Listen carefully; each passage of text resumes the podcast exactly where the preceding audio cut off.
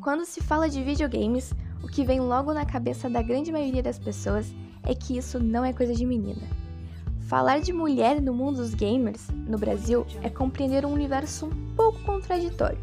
Se do lado de quem joga elas já são a maioria no país, do outro lado do negócio elas ainda ocupam poucos cargos e estão em menor número.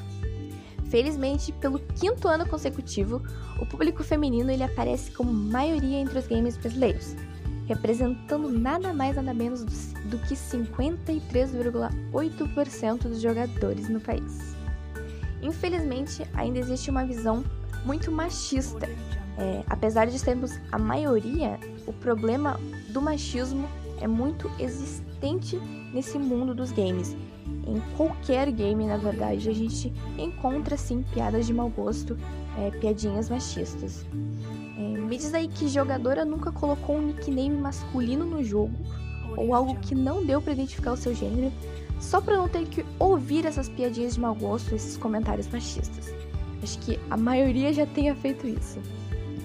É, ainda em 2021, é, muitas mulheres elas se escondem nos jogos online com medo justamente de serem reconhecidas e sofrerem esse assédio, esses comentários machistas dos jogos. É, muitas deixam de abrir o microfone em jogos competitivos, onde a cooperação e a famosa cal entre jogadores é importantíssima. É uma coisa extremamente importante e que necessita ter ali.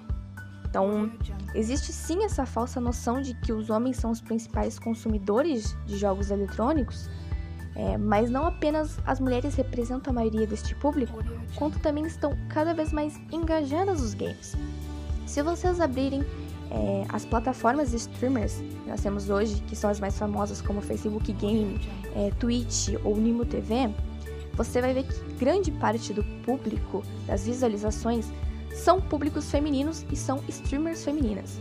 O problema existente dentro de tudo isso é que esses comentários machistas, essas piadinhas de mau gosto, é, fazem streamers mulheres é, fecharem suas lives desapontadas, é, chorando. Se você pesquisar, vai ter várias situações do tipo, e muitas delas acabam é, desistindo das suas carreiras gamers justamente por estarem cansadas de ouvir esse tipo de coisa.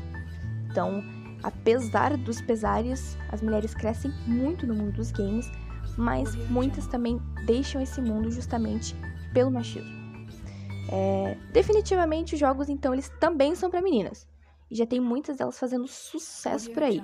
Apesar de o público feminino se caracterizar por ser casual, ele vem crescendo e ganhando cada vez mais espaço entre o mundo game.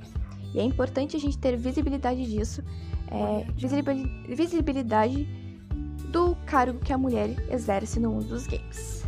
Obrigada e até o próximo podcast.